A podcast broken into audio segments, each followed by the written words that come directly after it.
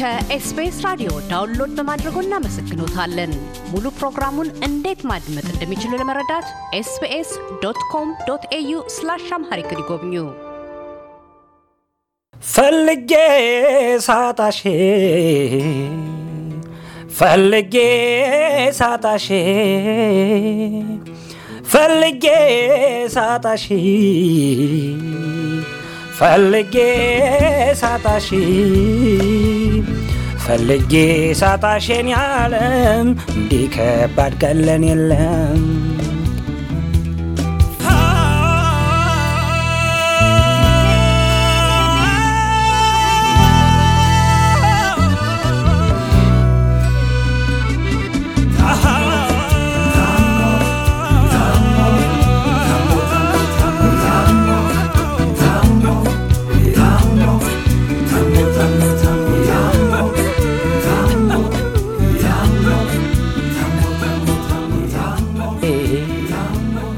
ይነጥፋል ሳቅ ጨዋታዬ። ከሌለሽ የለሁ አንቺዬ። ስትኖሪ ያልበቃኝ ሀገር ሌላ ነው ሳላይሽ ፍቅር። ነይ ደሞ ደሞ ደሞ አይችልም ልቤ ታሞ። ነይ ደሞ ደሞ ደሞ አይችልም ልቤ ታሞ። ታሞ ታሞ አሁን ያለነው በነገራችን ላይ አድማጮቻችን አዲስ አበባ የሰላም ኢትዮጵያ የሙዚቃው ስቱዲዮ ውስጥ ነው ያለነው ሙዚቃዊ production ስቱዲዮ ውስጥ ሆነን ነው ይህንን ፕሮግራም እየሰራን ያለነው እና እጅግ ደስ የሚል ስቱዲዮ ውስጥ ሆነን ይህን የመሰለ ድምፅ በመስማቴ እኔ በጣም ደስተኛ ነኝ። ባልከው ወደኋላ ትንሽ መለስ ብለን አውርተን እንምጣ እስኪ። አንተን ረጅም ጊዜ ነው ማውቅህ ዘጠናዎቹ መጨረሻ አካባቢ የተጀመረው የኢትዮጵያ የ Idol ውድድር ጀምሮ አሁንም ደግሞ በቅርብ ሲከናወን የነበረው የባላገሩ Idol ጨምሮ የመጀመሪያው season ላይ የመጀመሪያው season ላይ ትወዳደር ነበረ። እነዚያ አንተን በተለየ ሁኔታ ትኩረት ሰጥተን እንድንከታተል ሲያደርጉ ነበረ እና አንተን ከእለት ወደ እለት ከጊዜ ወደ ጊዜ የመቀየር ሂደታቸው ጠንካራ ነበረ። ዛሬ ያለው ባልከው ትላንትና ከነበረው ባልከው ምን ያህል ለውጥ አሳይቷል ብለህ ትገምታለህ? በእነዚህ ውድድሮች ሰበብ አዎ ሁለቱን ባልከዎች የዛሬውና የትናንቱን ስናነጻጸር ከትናንቱ ስጀምርልህ እንደው እንደ ማዋዣም እንዲሆን እኔ የሚገርምህ ነገር ተሰጥኦን የማሳያ የውድድር መድረኮች ሲዘረጉ በቴሌቪዥኖች ላይ ምናልባት እኔ አልተሳተፍኩም ልልህ የምችለው ኮካ ላይ ብቻ ይመስለኛል። እና ኮካና እነዚህ ኢትዮ ታለንት የሚባሉ እ፣ ግጥምና ሌሎችንም ተሰጦች የሚታዩበት ሙዚቃን ጨምሮ እነሱ ሁለቱ ላይ ብቻ ነው እንጂ ያልተሳተፍኩት። ያልተሳተፍኩበት የለም ማለት ይቻላል። በሁሉም የኢትዮጵያን አይዶል ውድድሮች ዙሮች ይለያያሉ እንጂ እንትኖቹ ያልተሳተፍኩበት የለም። በቃ ዳኛ መሆን ብቻ ነው የቀረኝ። ሁሉም እና- ጋር የመሞከር ምክንያቱም ተስፋ ላለመቁረጥ ነው። እና ከዛ ስነሳ ምንድን ነው መጀመሪያ ልክ 97 98 ውድድሩ ተጀመረ። ያው 97 ወደ ክረምት አካባቢ ነው። ለዚህ ነው 97 98 ምለው አድማጮች ይረዳሉ።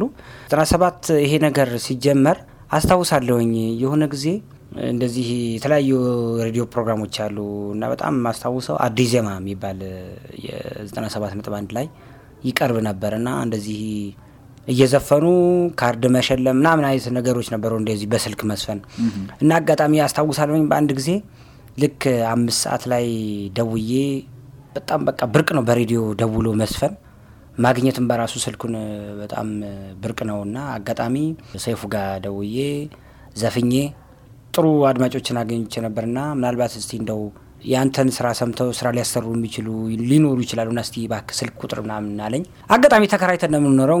ሞባይል የሚባል ነገር አናውቅም። ቢኖርም አለ ብቻ ወደ ላይ ወደ ላይ አካባቢ ነው ትንሽ እኛ ተማሪ ስለሆንን የቤት ስልክም ራሱ ላይ ሰጠን ይችላል ላይፈቅዱ ይችላሉ አካባቢዎች እና አጋጣሚ ከአካባቢዋ ጋር ግባባ ነበር። ሰበታ ነበር የምኖረው።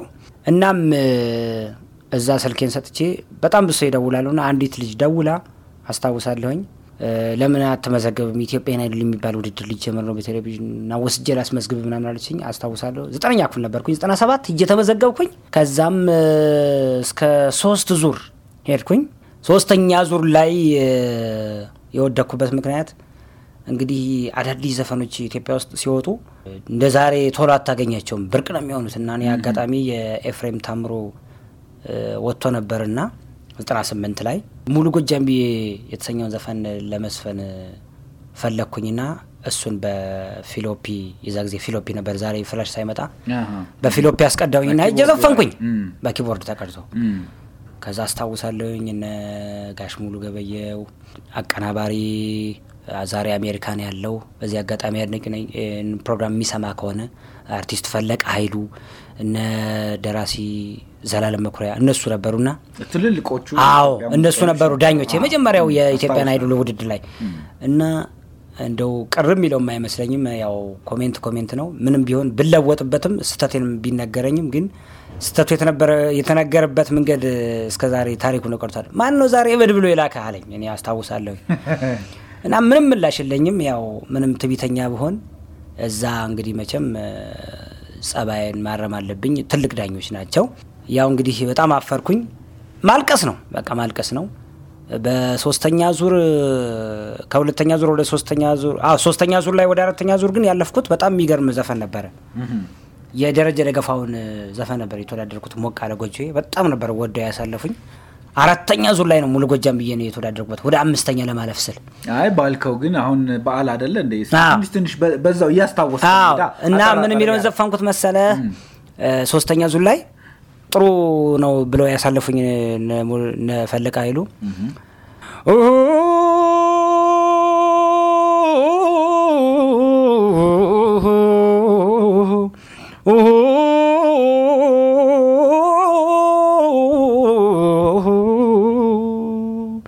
አየሁት ምኞቴ።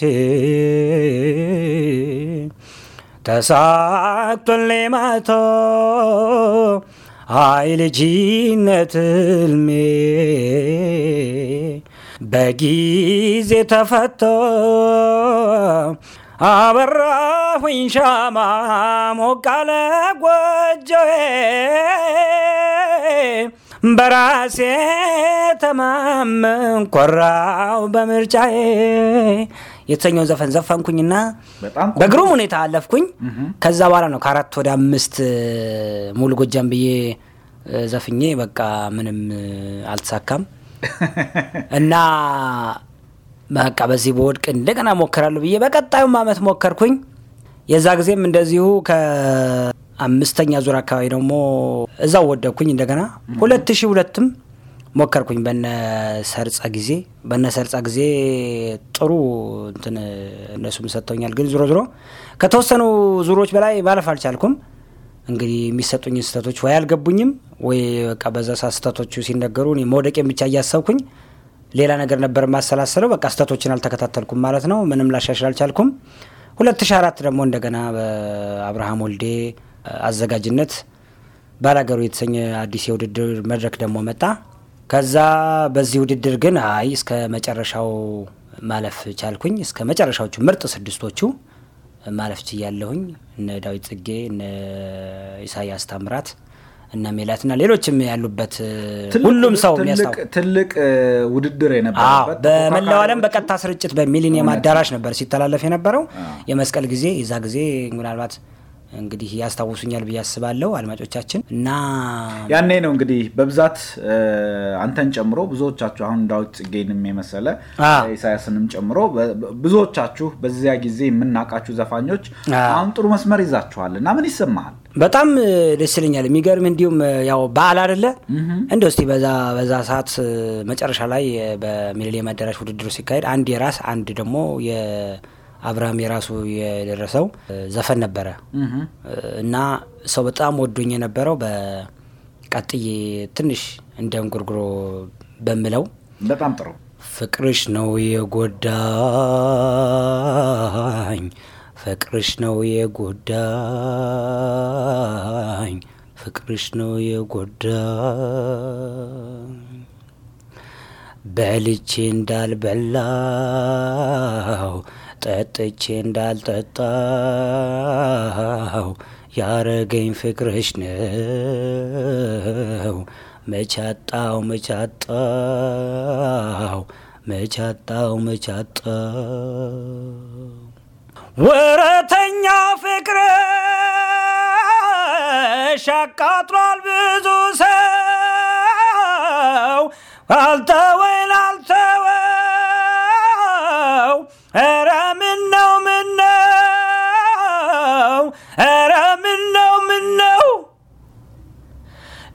ነጭናጫ ያረገኝ ተቆጪ በቶሎ ያ ያንቺ ፍቅር ነው። ሌላ ማን ተብሎ? ሌላ ማን ተብሎ ባመጣሽው ጣጣ ፍቅርሽ ይጠየቅ እድሜን አልፈጂም ሁሌ ስሳቅቅ ብዙ ነው የሆንኩት ያልሆንኩት ምን አለ አንጀቴ ማረረ ሆዴም ተቃጠለ። መከራ ልቀብል ከሰው አልጠጋ ከዚህ የበለጥ ምናል አደጋ? ከሰው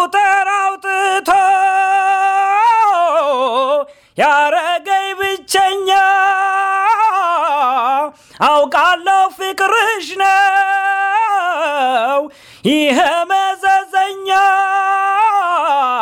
ይሄ መዘዘኛ የሚለው ዘፈን ነበረ። እንግዲህ ከብዙ ሰዎች ጋር ያስተዋውቀኝ በመላው ዓለምም በጣም አስታውሳለሁ።